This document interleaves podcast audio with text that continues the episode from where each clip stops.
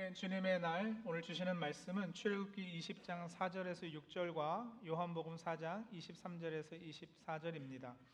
출애굽기 20장 4절에서 6절을 제가 먼저 읽겠습니다. 너희는 너희가 섬기려고 위로 하늘에 있는 것이나 아래로 땅에 있는 것이나 땅 아래 물속에 있는 어떤 것이든지 그 모양을 본떠서 우상을 만들지 못한다. 너희는 그것들에게 절하거나 그것들을 섬기지 못한다. 나주 너희 하나님은 질투하는 하나님이다. 나를 미워하는 사람에게는 그 죗값으로 본인뿐만 아니라 3, 4대 자손에게까지 벌을 내린다. 그러나 나를 사랑하고 나의 계명을 지키는 사람에게는 수천 대 자손에 이르기까지 한결같은 사랑을 베푼다. 요한복음 4장 23절 24절은 우리 다 같이 한 목소리로 읽겠습니다. 참되게 예배를 드리는 사람들이 영과 진리로 아버지께 예배를 드릴 때가 온다. 지금이 바로 그때이다. 아버지께서는 이렇게 예배를 드리는 사람들을 찾으신다. 하나님은 영이시다. 그러므로 하나님께 예배를 드리는 사람은 영과 진리로 예배를 드려야 한다. 아멘. 벌써 꽤 오래된 이야기입니다만 당시 미국 시카고 트리뷴과 뉴스윅 매거진에 보도가 돼서 한동안 센세이션을 일으킨 이야기입니다. 1978년에 미국 뉴멕시코주에 사는 한 여성이 브리또를 요리해 먹으려고 토르티아를 프라이팬에 굽다가 깜짝 놀란 겁니다. 예수님의 얼굴 모양이 그 토르티아에 그을린 거예요. 남편하고 이웃에게 보여주니까 아 이거 예수님 얼굴 맞다고 맞장구를 쳐줬어요. 그 예수님 무슨 사진 찍어 놓은 게 어디 있는 것도 아닌데 어떻게들 그렇게 예수님 얼굴을 잘 아는지는 모르겠습니다만 하여간 그래서 여자가 이 똘티아, 똘티아를 가지고 신부님한테 가서 축복 기도 해달라고 요청을 했고요. 신부님도 참 재밌으시죠. 그 해달란다고 해줬어요. 그러자 이 여자가요 유리병에 솜을 아래다 이렇게 깔고 똘티아 또르티아를 그 위에다 이렇게 올려놓고서는 이렇게 구름 위에 있는 것 같이 보이게 해서 집 뒤뜰 헛간에 있는 어, 곳에다가 재단을 쌓아서 사람들에게 이렇게 오픈해 놨습니다. 그랬는데 두 달 만에 약 8천 명이 다녀왔고요. 1년 사이에 3만 5천 명이 다녀왔다 그래요. 그 후에도 방문자들이 줄을 이었고 그 앞에서 사람들이 막 절하고 예배하고 그리고 가끔 병든 사람은 병이 낫기도 하는 기적이 일어났다는 소문도 돌기 시작했어요. 결국 그곳을 Shrine of the Miracle Tortilla라고 이름을 했어요. 기적의 토르티아 성당. 뭐 지금은 닫았다고 그러는데 하나 재밌죠. 이런 비슷한 이야기를 가끔 들어보지 않으셨나요? 가장 대표적인 것은 그 기독교 서점 가면 늘 볼 수 있고 우리 성도님들 집에도 가끔 이렇게 걸려 있는 사진 액자 있잖아요. 그 2차 대전 때 어느 사진사가 비행기 타고 가다가 음성을 들었어요. 사진을 찍어라. 가지고 눈이 녹아내리는 벌판을 딱 찍었는데 나중에 알고 보니까 저 예수님 얼굴이 사진에 찍혔다. 뭐 이런 이야기들이요.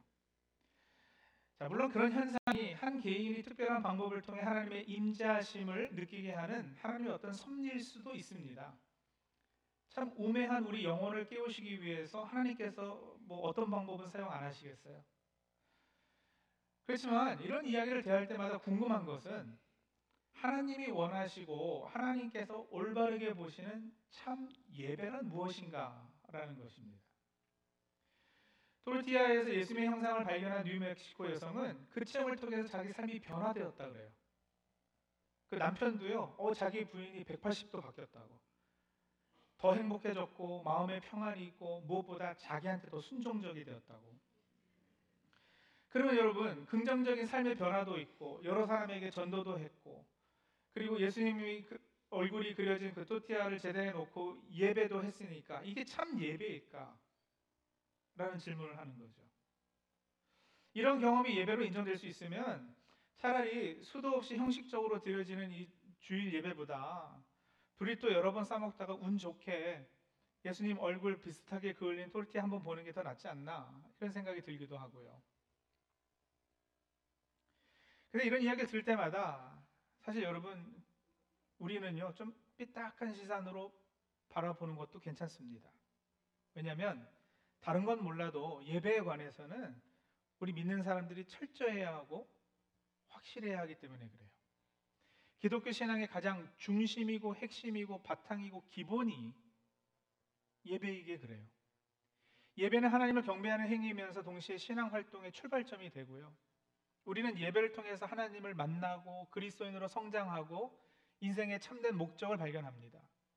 하나님을 기쁘시게 할 뿐 아니라 위로부터의 신령한 은혜를 공급받습니다. 그러므로 이 예배에 성공하지 못하면 사실 우리가 교회에서 뭐 교육하고 선교하고 친교하고 하는 어떤 교회 어떤 사역도 제대로 될 수도 없고 되지도 않습니다. 하나님 앞에 예배자로 올바로 서 있지 못한 성도는 사실 하나님의 영광만 가릴 뿐이죠. 교인 교회 다닌다고 해서 다 그리스도인이 아니에요. 참으로 예배하는 자가 그리스도인입니다. 자, 오늘은 십계명의 두 번째 계명인 너를 위하여 새긴 우상을 만들지 말고 또 위로 하늘에 있는 것이나 아래로 땅에 있는 것이나 땅 아래 물 속에 있는 것에 아무 형상이든지 만들지 말며 그것들에 절하지 말며 그것들을 섬기지 말라는 예, 이 말씀의 참 의미를 살펴보겠는데 이 제2계명은 지난주에 본 나 외에는 다른 신을 내게 두지 말라는 제1계명과 비슷한 것 같지만 정확히는 우상 숭배 그 자체에 대한 금지라기보다는요. 하나님을 어떤 상으로 만들어 예배하는 것을 금하는 계명입니다. 즉 제2계명은 올바른 예배 방식에 관한 계명으로 이해할 수 있습니다. 성경에서 사람들이 어떤 상을 만들어 그 앞에서 예배한 가장 대표적이고 유명한 경우는 모세가 십계명을 받으러 시내산에 올라 40주일을 지내고 있을 때 벌어졌죠. 그때 산 아래서 이스라엘 백성이 금송아지를 만들어 놓은 거예요. 출애굽기 32장 4절에 보면 이 신이 너희를 이집트 땅에서 이끌어낸 너희의 신이라고 선포를 합니다. 그런데 이들이 금송아지로 하나님의 신상을 만든 것은 몇 구절 더 올라가서 같은 장 32장 1절에 보면 백성이 아론에게 이런 요구를 해서 만든 거거든요. 제가 읽을게요. 백성은 모세가 산에서 오랫동안 내려오지 않으니 아론에게로 몰려와서 말하였다. 일어나서 우리를 인도할 신을 만들어 주십시오. 우리를 이집트 땅에서 올라오게 한 모세라는 사람은 어떻게 되었는지 모르겠습니다. 그러니까 금송아지를 만든 것은 무엇보다도 여러분 불안해서였어요. 하나님은 눈에 보이지 않거든요. 하나님은 만져지지가 않거든요. 그나마 그동안 모세가 하나님을 대신하고 대표해서 하나님의 말씀을 백성에게 전해 주었는데 어, 이 사람이 산에 올라가서 내려오지 않고 있잖아요. 올라가서 죽었는지 살았는지 연락도 없고요. 게다가 지금 이 백성이 어디에 있어요? 지금 출애굽 막 해서 광야에 나와 있단 말이에요. 그럼 상상해 보세요. 광야, 사막이 어떤 곳인데요? 황폐하죠. 메마른 곳이에요. 농사를 지을 수 있는 땅도 아니에요. 앞으로 뭘 어떻게 해야 할지, 당장 뭘 먹고 살아야 할지 답답하지 않았겠어요? 앞이 캄캄합니다. 보이진 않아요. 우리 성도님들이 만약에 그 입장이었으면 어떻게 하셨을 것 같으세요? 아마 이스라엘 백성이 한 행동과 크게 다르지 않았을걸요. 저와 여러분도 딱 그 상황이었으면 금송아지가 되었든 금돼지가 되었든 뭔가는 만들어서 그 앞에 절했을 거예요. 왜냐하면 인간은 누구나 그런 상황과 처지에서 아주 자연스럽게 그 내면 깊숙이 자리하는 그 근원적 불안을 없이 해주고 마음을 안정시켜 줄 그 무언과 그 누군가를 찾기 마련이에요. 당시 이스라엘 백성만 우상 숭배하고 하나님 앞에서 죄진 나쁜 사람들이 아니고요. 저와 여러분이 다 그런 성향을 지니고 있단 말입니다.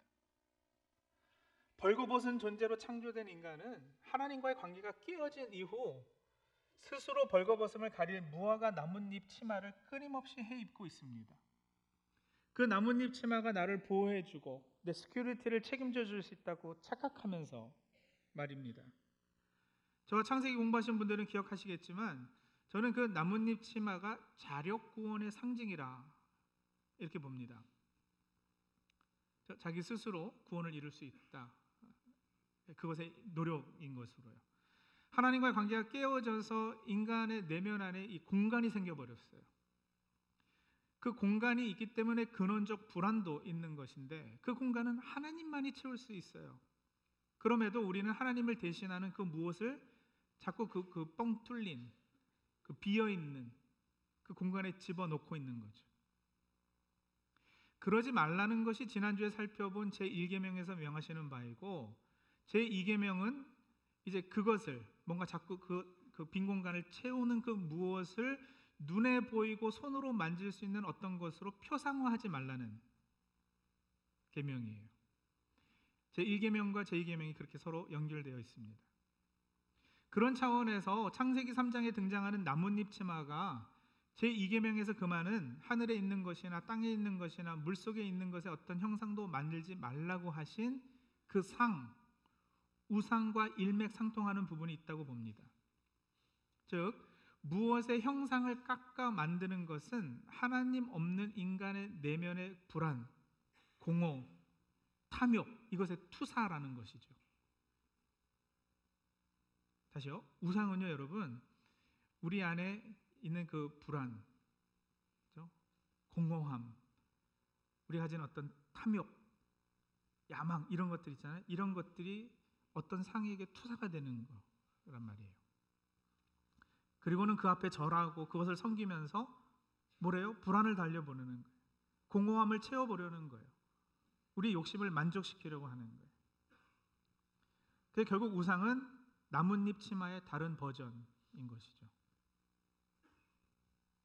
그리고 그렇게 우상에게 절하고 섬기는 것 같아 보이지만 겉으로 보면 결국은 자기 자신을 위하는 거예요. 제 이계명이 어떻게 시작되는지 한번 다시 확인해 보세요. 제 이계명 시작이 어떻게 돼요? 너를 위하여 새긴 우상을 이렇게 되거든요. 세 번역보다 이전 버전이 이 부분은 더 나아요. 세 번역은 너희는 너희가 섬기려고라고 했는데 어, 우리가 전에 사용하던 버전은 너를 위하여 그랬잖아요. 그게 본래 의미를 더 잘 살렸어요. 금송아지나 독수리나 코끼리나 코브라 이런 상을 만들어서 그 앞에 절하는 것은 다 자기를 위한 것이라는 거예요. 예배라는 거를 자기 방식대로 하려고 자기 이익을 위해서 제멋대로 하겠다는 거죠. 예배하지 않겠다는 거가 아니에요. 근데 예배 대상을 높이는 게 아니, 아니고요. 궁극적으로 자신을 높이는 게 목적이에요. 눈에 보이지 않는 하나님이신데 눈에 보이는 상을 만들어서 자신의 근원적인 불안을 덜어내고 안정과 보호를 개런티 받고자 하는 거예요. 여러분 금송아지가 뭘 상징하겠어요? 광야에서 만든 금송아지가 그 백성이 가졌던 어떤 불안함의 투사였겠느냐고요. 금송아지는 돈, 만몬, 경제권 상징 아니겠어요? 그러니까 이 허허 볼판 삭막한 광야에서 내가 지금 의지하고 붙잡을 것은 돈이라 생각한 거죠. 그게 날 지켜주고, 그게 날 먹여주고, 날 살게 해줄 것이다.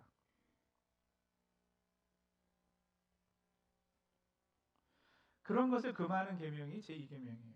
여러분 예배가요. 예수 그리스도의 십자가 희생을 통한 하나님과의 깊은 만남과 사귐이 아니라 예배드리면 그저 수단이고 그 목적은 다른 것에 있게 되면 그게 바로 제 2계명을 범하는 거예요. 자, 그렇다면 참 예배는 무엇인가? 바른 예배는 뭐 어떻게 하는, 되는 건가? 어떻게 해야 보이지도 않고 만져지지도 않는 하나님을 우리가 제대로 예배할 수 있을까? 여러분 하나님은 겉모습이 없으세요. 겉모양이 없으세요. 그러니까 어떤 상이 아니세요. 그래서 우리 머리로 상상도 되지 않는 분이신 거예요. 그러니 그 하나님을 눈에 보이고 만질 수 있는 어떤 형상으로 조각하거나 그리거나 만들어서는 안 됩니다. 왜냐하면 그러는 순간 하나님은 내가 생각하는 내 머리로 상상해낼 수 있는 하나님이 되고 말아요. 아주 작은 하나님이죠. 개념이 어긋나는 거예요. 하나님 개념이. 자, 그러니 더군다나 어떻게 해야지 되느냐고요. 하나님께서 기뻐 받으시는 참 예배이기 위해서 제일 중요한 원리 한 가지는요. 하나님께서 하라는 대로 하는 거예요. 내 마음대로 내가 원하는 방식으로 예배하는 게 아니라 하나님께서 하라는 대로 하는 거. 성경에서 말씀하는 바른 예배에 관한 규례가 여럿 있지만 가장 확실하고 제일 우선된 원칙은 예수님께서 직접 주셨습니다. 오늘 우리가 같이 읽은 요한복음 4장 24절에 나와 있는데요. 우리 한번 다시 한 목소리로 한번 읽어보겠습니다. 하나님은 영이시다. 그러므로 하나님께 예배를 드리는 사람은 영과 진리로 예배를 드려야 합니다. 영과 진리로 드리는 예배. 우리가 그 예배할 때 대표기도 하시는 분이 자주 인용하시잖아요. 옛날에 우리가 신령과 진정이라고 그랬어요. 영어로는 in spirit and in truth 그래 놨는데 여러분 늘 사용했지만 정확히 무슨 말인가 궁, 금하지 않으셨어요 그동안? 신령과 진정 이게 뭘 뜻하는 건가?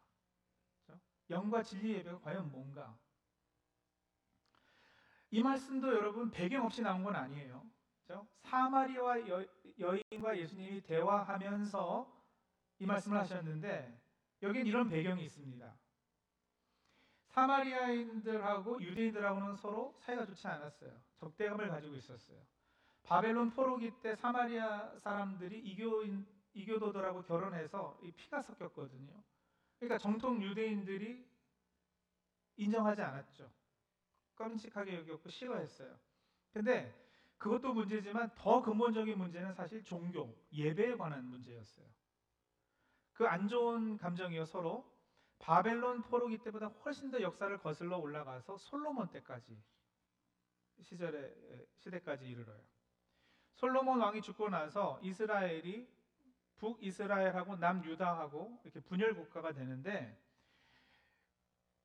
나라가 나뉘자마자 북쪽의 왕이었던 여로보암이 그동안 남쪽 예루살렘에서 제사를 드렸는데 이 두 나라가 된 상태에서 북쪽 자기 백성이 남쪽까지 내려가서 예배를 드리면 자기 왕권이 약화될까봐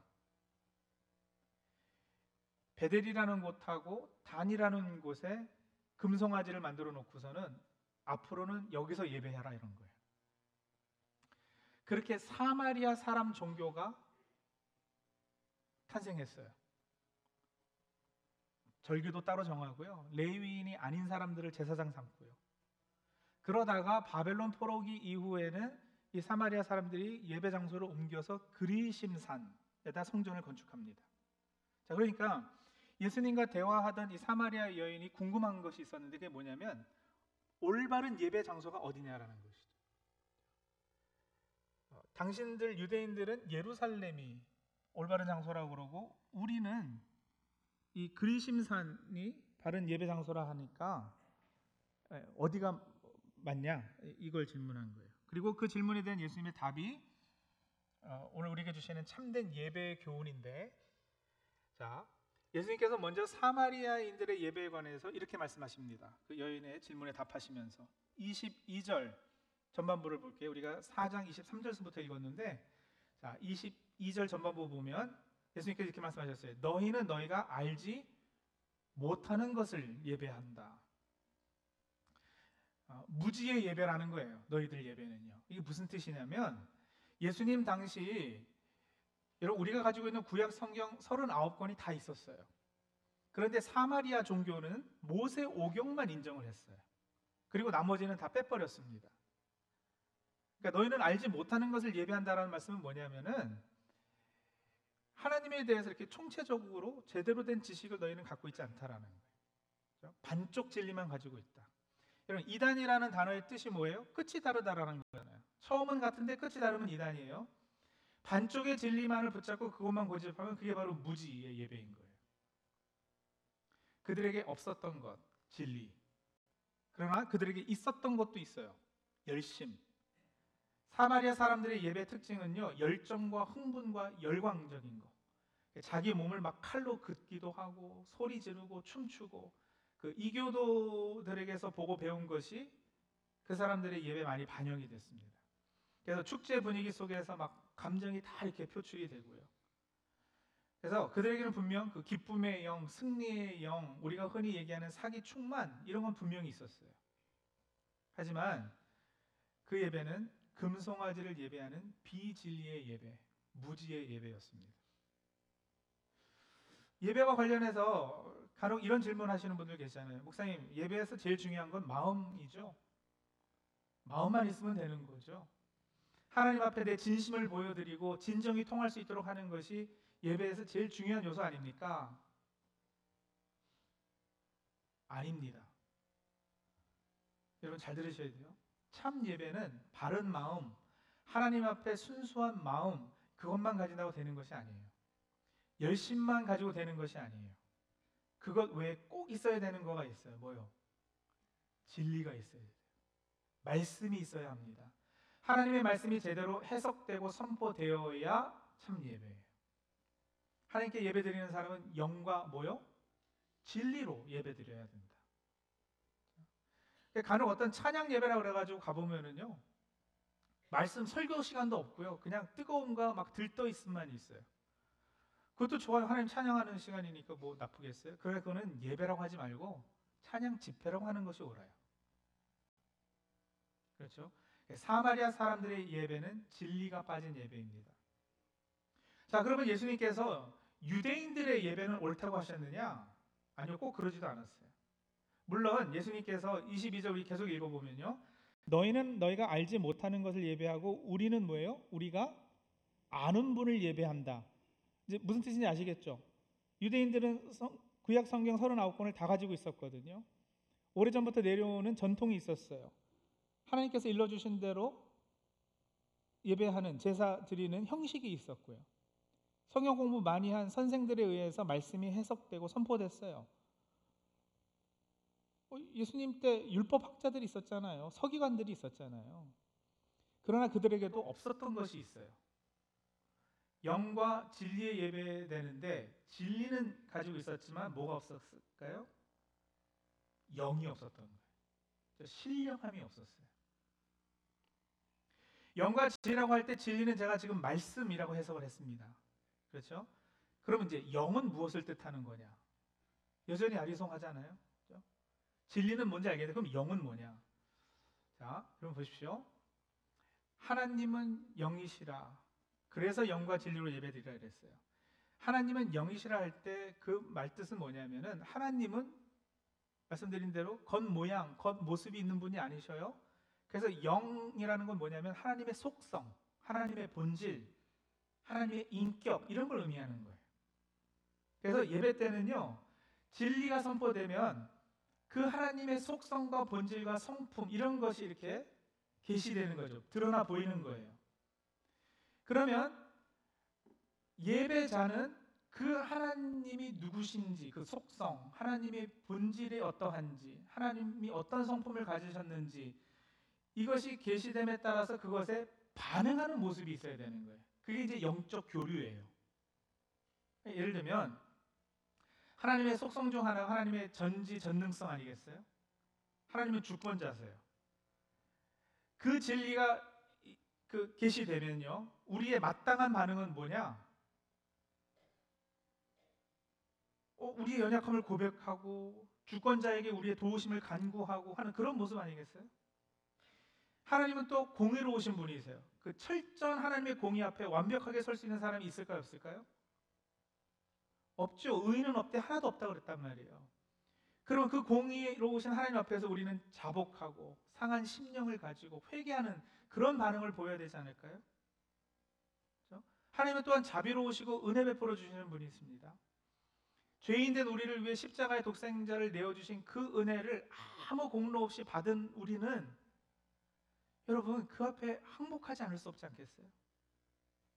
큰 은혜를 깨닫게 되면 자연스럽게 천부여 의지 없어서 손들고 옵니다. 이런 반응이 보여지지 않겠느냐고요.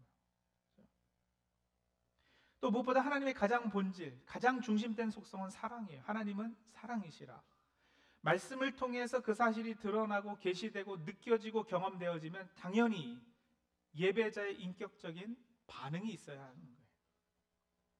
오늘 본문에서 예수님께서 영과 진리의 예배를 드려야 된다고 하실 때 영이라는 말은 어떤 의미로 사용되었느냐? 예, 계시되고 선포된 진리에 대한 우리의 예배자의 전 인격적, 전 존재적 반응 이걸 말씀하시는 거예요. 하나님은 겉으로 보이는 어떤 모습이나 상이 있지 않으시니 상을 만들어 그 앞에 절하는 방식은 바른 예배가 아니고요.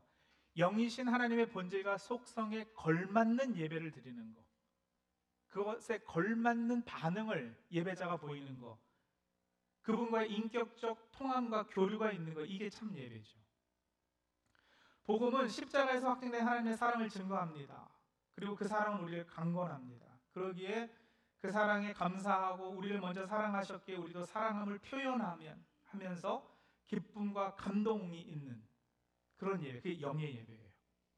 믿음과 충만한 열정과 진심 어린 헌신이 때로는 찬양하면서 손을 든다던가 감격하여서 눈물이 흐른다던가 기도하면서 무릎을 꿇는다던가 하는 육체적 자세나 상징적 행동으로 표현되기도 하는 그런 예배. 억지로가 아니라 형식적으로가 아니라 위선적으로가 아니라 체면 때문이 아니라 자연스럽게 하나님이 누구신지에 대해서 이런 반응이 나오는 예배. 그게 영의 예배예요. 여러분 특히 사랑은 표현돼야 하는 거 아니겠어요?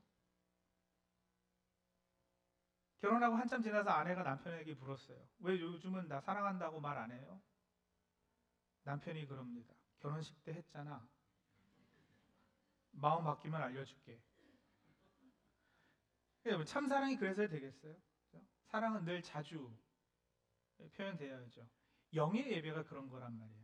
진리가 선포돼서 하나님의 하나님 대신이 온전히 드러나면 그렇게 그분의 성품과 속성과 본질을 조금이라도 더 잘 알게 되었다면 그것에 근거한 우리의 진심의 반응이 있어야죠. 그분의 사랑과 은혜 주시면 우리도 감사와 사랑의 표현이 있어야 하는 거. 네, 그거 하는 것이 영의 예배. 그렇게 여러분 예배에는 진리와 영 이 두 요소가 함께 가야지 되는 거예요. 영과 진리 이 두 요소 중 한쪽으로 치우치지 않는 예배를 두고 참된 예배를 하시는 거예요. 유대인들에게는 진리는 있었지만 영, 그 신령이 없었어요. 그들의 예배는 차갑고 율법적이고 위선적이었고요. 그들의 예배는 머리로만 드리는 예배였어요. 사마리인들의 예배에는 열심이 있었다니까요. 뜨거운 눈물이 있고 격한 감정의 표현이 있었어요. 그래서 신령 비슷한 것은 있었는데 뭐가 없었다고요? 진리가 없었다고요. 하나님의 자기 계신 말씀과 그 말씀에 대한 전인격적 참된 반응이 있는가? 네, 그 문제예요. 그걸로 예배가 참이냐 아니냐가 가려지기 때문에 더 이상 뭐예요? 예루살렘에서 해지됩니까? 그리신 산에서 예배 해지됩니까? 이게 아니다라는 거죠. 영과 진리로 아버지께 예배 드릴 때가 온다. 여러분, 그것에 비춰봐서 한번 우리 자신에게 질문해 보자고요. 오늘 우리의 예배, 나의 예배는 어떤가? 하나님의 말씀이 정확히 해석돼서 바로 선포되는 그 말씀이 중심된 진리의 예배 드리고 계세요? 또 그에 대한 반응으로 손들고 소리 지르고 열정적으로 마음껏 하나님 앞에 우리의 사랑을 표현하고 감사를 표현하는 신령의 예배를 드리고 계세요. 저는 신앙을 가지면서 처음부터 지금까지 장로교 교회를 다녔어요. 제 신앙에 선하고 가장 큰 영향을 끼친 절친 하나가 있었는데 그 친구는 순복음 교회 다녔어요. 그 친구도 지금은 장로교 목사가 되었지만 어렸을 때요. 그 친구가 저희 교회 장로교회 예배 오면은 숨이 턱턱 막힌다고 할 정도로 답답하게 여긴 거예요. 저는 그 친구 교회 순복음 교회 예배 가면은 막 통성기도 하고 방언하고 거기는 주름이 제일 앞에 이렇게 있는 거잖아요. 얼마나 주름 소리 크게 치고 하는지 정신이 하나도 없어요. 근데 그것도 좋아요. 그런데 예배 끝나고 나올 때 이 뭔가 허한 이 채워지지 않은 듯한 설교는 들었는데 채워짐이 없이 허한 느낌을 여러 번 받았거든요.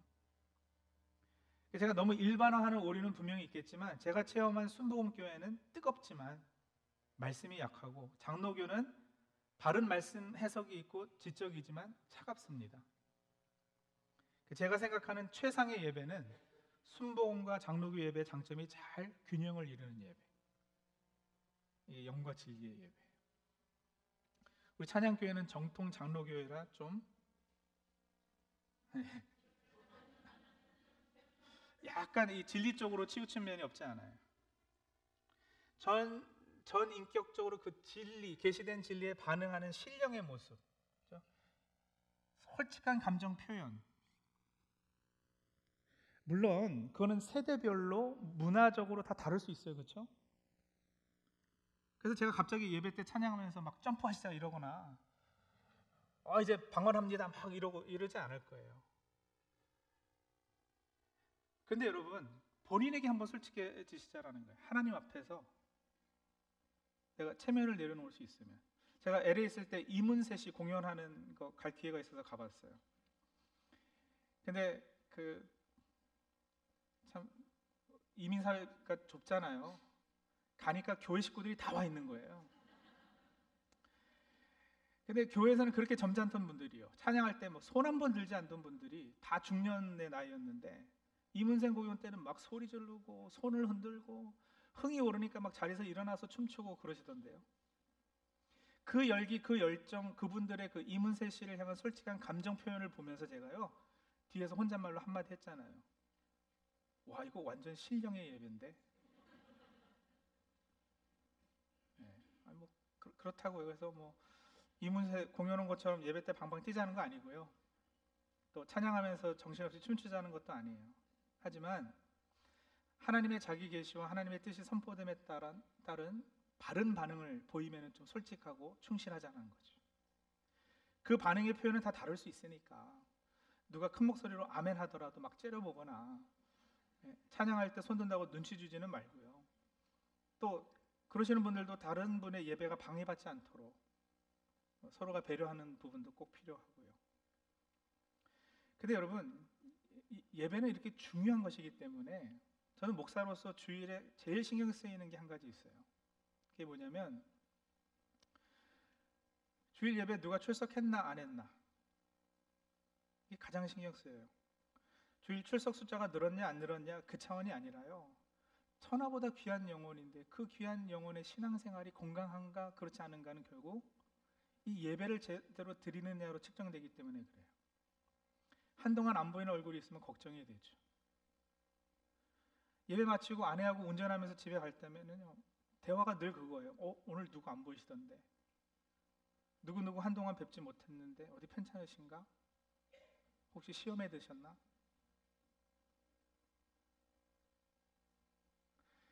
코비드 이후로는요 인터넷으로 예배 드리는 것이 익숙해지신 분들이 계셔가지고 어, 교회 안 나가도 하나님 떠난 건 아니에요. 집에서 혼자 찬송하고 기도하고 예배해요. 그러셔요. 또 오늘 말씀도 장소가 중요하지 않다고 그랬으니까 그 성경 구절을 이렇게 딱 인용을 하시죠. 이산도 아니고 예루살렘도 아니고. 근데 여러분, 어, 티오로 루즈벨트 대통령이 이런 말을 한번 한 적이 있다고 그래. 한번 들어보세요. 여러분, 하나님은 영이시기 때문에 어느 장소에서나 하나님을 예배할 수 있고 어떤 시간에서도 하나님을 예배할 수 있습니다. 그러나 그것은 한 가지 조건이 충족되어야 합니다. 당신이 어느 장소에서나 하나님을 예배하는 자가 되려거든 특정한 시간인 주일날, 특정한 장소인 교회에서 먼저 예배하는 사람이 될 때만 그것이 가능합니다. 교회에서 거룩한 예배하는 훈련을 받지 않고 가정에서나 일터에서 혼자 하나님께 예배하는 생활 예배가 가능할까요? 교회는 모든 경관 생활의 모체가 된다는 거 우리 성도님들 잊지 마시기 바랍니다. 교회에 모여서 함께 바른 예배를 하는 것을 통해서 예, 가정 예배가 이어지고 생활 예배도 가능해지는 거예요. 그렇게 피아노 연주자가 오랜 연습 끝에 피아노 건반 위를 자유롭게 오르락 내리락 하면서 연주할 수 있게 되는 것처럼 성도님들 가능할 때는 주님 전에 모여서 이 공연이 성공적으로 될 때 그때 우리 삶 전체가 단 한 분 관계이신 하나님 앞에서의 예배가 될 것입니다. 예배가 뭐냐고 저보고 쉽게 한마디로 정리하라면 저는 하나님과의 사귐이라고 답하겠습니다. 그 옛날 하나님께서 모세를 보내서 이스라엘을 이집트에서 끌어내신 목적도 예배였어요. 내가 이 백성 어?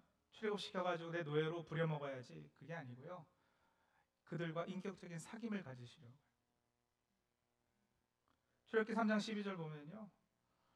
하나님이 이렇게 대답하셨어요. 내가 너와 함께 있겠다. 네가 이 백성을 이집트에서 이끌어낸 다음에 너희가 이 산 위에서 하나님을 예배하게 될 때에 그것이 바로 내가 너를 보냈다는 징표가 될 것이다.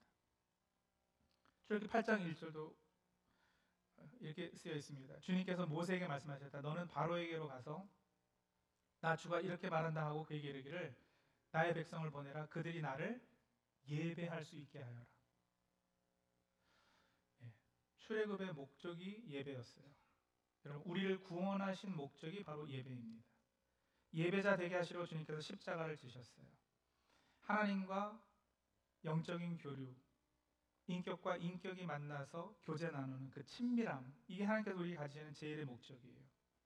그 목적을 이루기 위해 최고의 방법이 바로 그 만남의 시간을 가지는 거, 예배죠.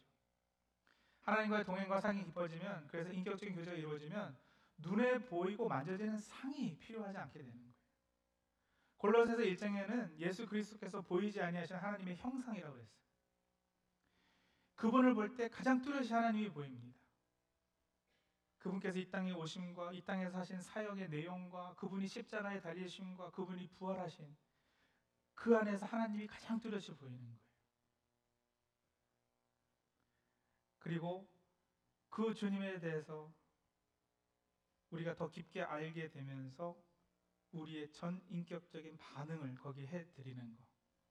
예, 이, 이 예배 성들 살다 보면 이스라엘 백성들의 경험처럼 광야에 쫓겨 나와 있는 듯한 느낌이 들 때가 있습니다. 특히 이미 와서 사는 우리의 삶이 딱 광야에서의 삶이지 않습니까? 하나님 눈에 보이지 않죠. 기도하고 울부짖어도 혼잣말 하는 것 같이 허공만 울리는 것 같죠. 낮에는 해가 뜨거워서 괴롭습니다. 저녁에는 기운이 뚝 떨어져서 몸이 막 떨립니다.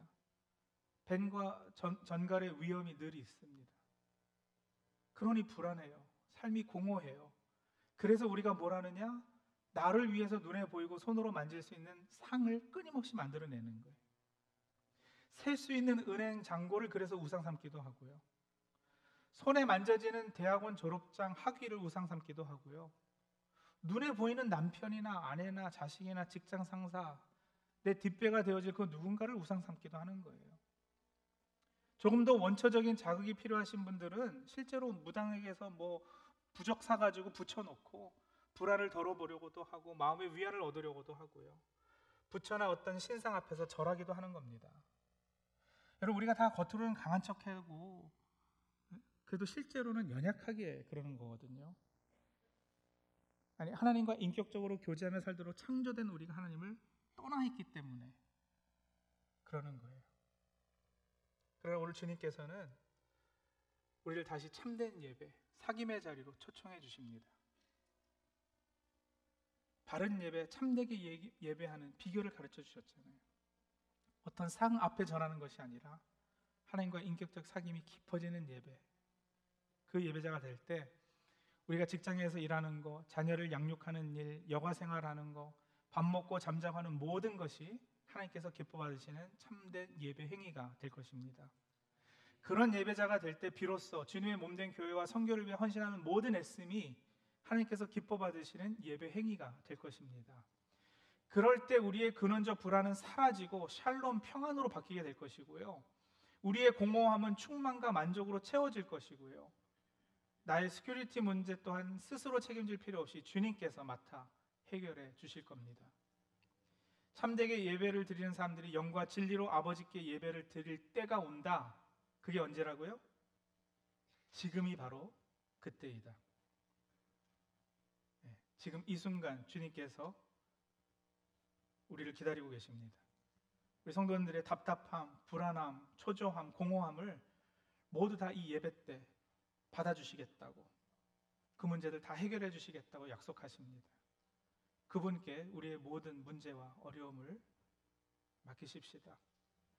지금입니다. 지금 이 순간부터 하나님 앞에 영과 진리로 예배하는 바른 예배자로 사시는 우리 성도님들이 다 되시기 바랍니다. 기도하시죠.